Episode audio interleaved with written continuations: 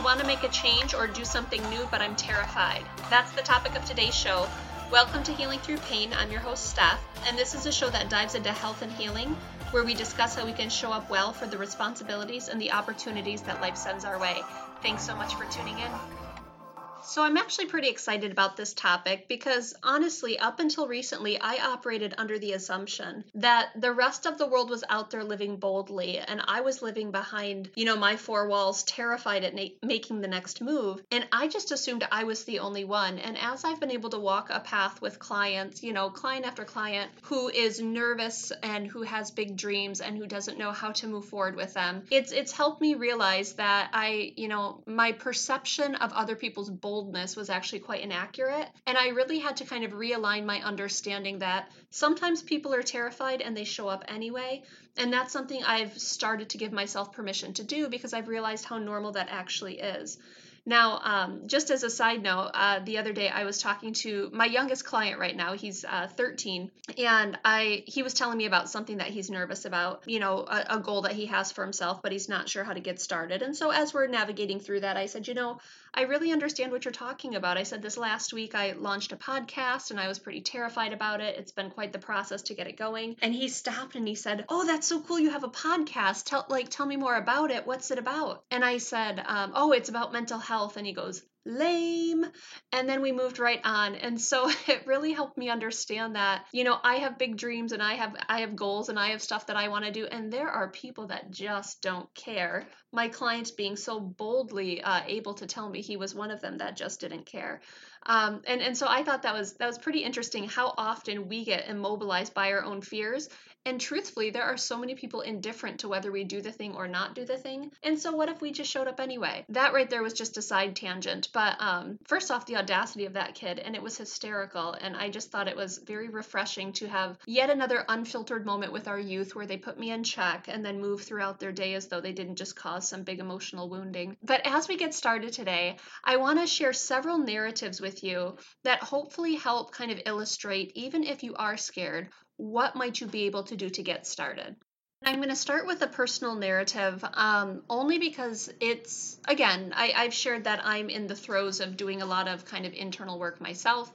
And I think my understanding of my experience has helped me walk clients through similar experiences. And so I kind of want to start personal here. And that is, you know, I, I spoke last week about the um, rampant overhaul that has gone on related to my health journey. And part of that has been just an astronomical amount of weight loss and my my body is going to be a body that always shows the signs of a drastic amount of weight loss. That's just the reality of it. But with that comes a lot of kind of sensitivity. And over the last couple years um, as i've engaged that process there's definitely been not only hypersensitivity but self-criticism as it relates to a body that's gone through tremendous weight loss right? And so to um, to show up unapologetically is not something that i understand. It's it's i've never really been able to occupy space boldly. And so it becomes actually significantly more difficult when you're also body conscious and, and really self conscious. It becomes difficult to show up, um, you know, not only boldly and unapologetically, but to just show up and claim space because I'm just not used to that particular posture. And so, one of the things at the uh, the place I'm living at right now, one of the things is we have a pool here, and I have been wanting to just go and sit by a pool, but then I have this, you know, internal tug of, well, to sit by a pool, you have to dress a certain way. You don't want to dress that certain way, therefore, sitting by the pool isn't an option, right? And it's one of the things that with my own kind of care team, my own therapist, and people who are working with me, where they're really challenging me to um, to look at myself differently and to occupy space if I want to. And I'm just, it's an unfamiliar skill. It's not something I've practiced. And so we work with something called gradual exposure. And as it relates to fear, gradual exposure is one of the more um, supportive things we can be doing, not to dispel fear, but to slowly acclimate to the idea that even in small measure, in small doses, I can handle fear. And the more fear I can handle, the more I can challenge myself. And so what was happening is I would I would look at people at the pool for this was back over over Memorial Day. I was um, I was looking at people, you know, on Friday and watching them frolic and have fun, and on Saturday they're they're frolicking and having fun, and and I'm just observing them, and I'm desperately wanting to do it, and and like I want to go to the pool and just exist and and you know sunbathe and and have fun in the water, but I just there was a, a mental barrier. I just couldn't do it. Or okay, I chose not to do it. So let's let's be accurate there. Um, but the more I watched them, the more I allowed kind of that seed of hope to say like, okay, Steph, this is something you could actually do. You're just going to be uncomfortable. So as as I'm watching and as, as I'm becoming kind of more familiar with the idea of okay, what if I showed up anyway? I started to go through the stages of change and I started to plan on okay, I'm going to show up and, and I'll just hang out for 15 minutes or I'm going to show up as long as there's not other people there. And so I started to put together a plan and I think it was the next Tuesday.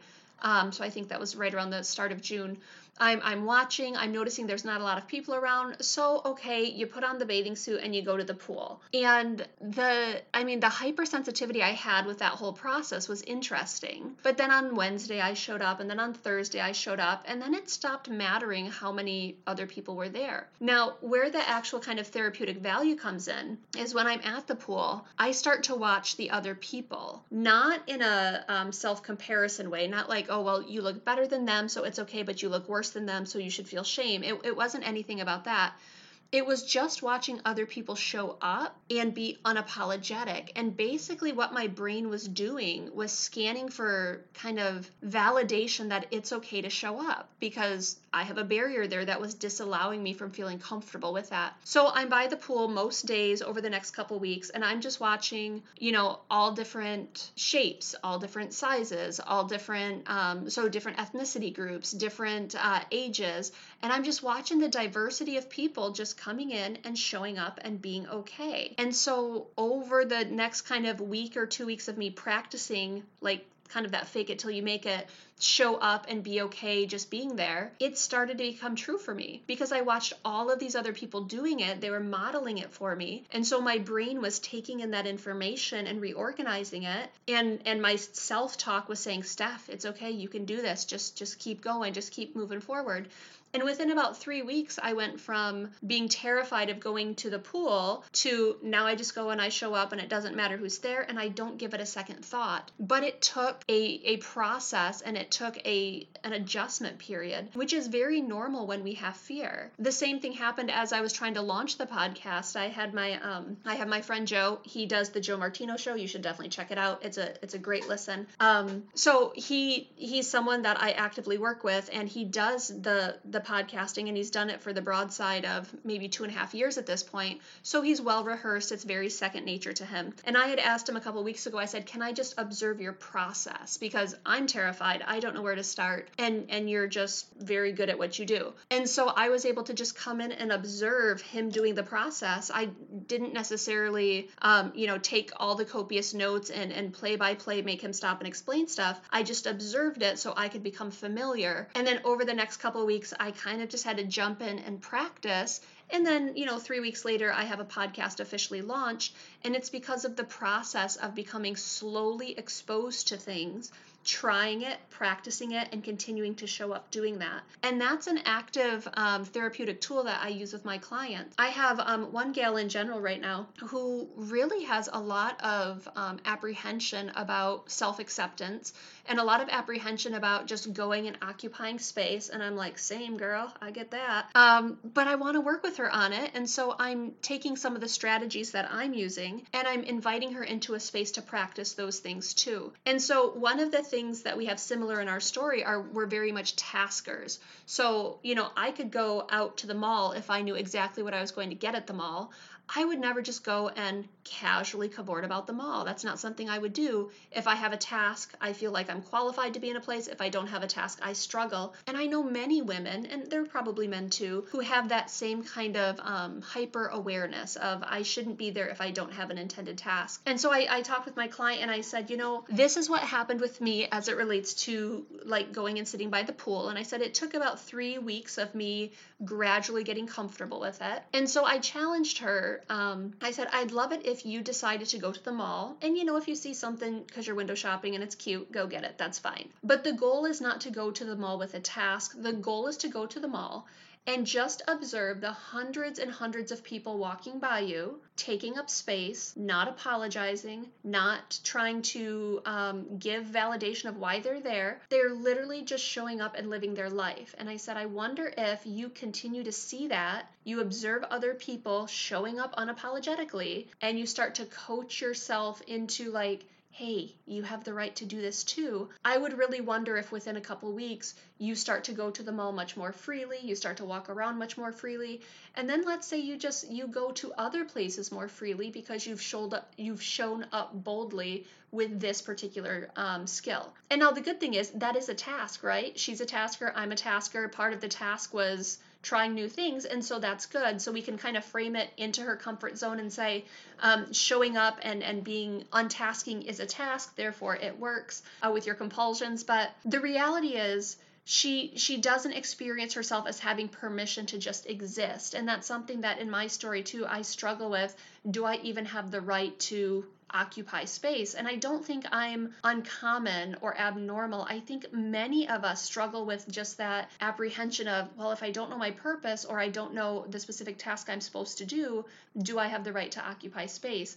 And it comes down to gradual exposure coaching yourself through little steps so eventually you've put a lot of distance between whatever the fear is and what your um, intended outcome ends up being so, one of the episodes last week was very intentionally asking us to normalize anxiety and I think the same thing needs to be said about fear. So we talk through a strategy to cope with fear, and that's the gradual exposure. But it really seems important to normalize that fear is going to be the first part of almost any new endeavor that we take on. And so when you're trying to decide on a new skill or when you're seeking out new opportunities, understand that fear is probably going to show up. And the goal is to eh, not necessarily embrace it, but at least acknowledge it and normalize it and normalize that all the movers and the hustlers out there, all the people who are, you know, moving mountains stone by stone, usually each new stone involves some fear for them. That would not be abnormal. So if it's showing up in your life, just accept that it's part of the process. And it usually means we're on a path towards better. I'm not saying fear is always a positive because we do have fear, you know, as, as a danger cue. So let's not get that um, confused. But fear as part of the change process is very normal. And we really need to not only expect it, but accept it. Understanding that almost all other people out there that are living within their purpose are confronting fear along the way and they're showing up anyway. And sometimes it's by way of things like gradual exposure, and it's by way of things like asking for help, and it's by way of things like watching other people model it for them. So you're not abnormal if you're scared and you're seeking out some sort of additional support. That is precisely what you should be doing. And fear is usually cueing us in that something is important to us. So accept it, expect it, let it be something that shows up in the first step of doing things, but don't let it be the reason that you don't take the next step. As we wrap up today, I do want to invite you to email me if you would like. You can always reach out on Facebook at the Healing Through Pain Facebook page. I do have an email set up. It's healingthroughpain21 at gmail.com not because there were 20 that preceded me, but because it is, you know, 2021. So I thought, why not? Let's just get reckless and put some numbers in there. Um, I do know that there is an active healing through pain at gmail.com. So don't email them unless you want someone to get your, your details and, um, you know, I would have no access to that information, but hey, maybe it would be entertaining or helpful for them. If you have questions, the scope of the show really is for trauma and healing, and we're kind of, you know, slowly moving our way towards that.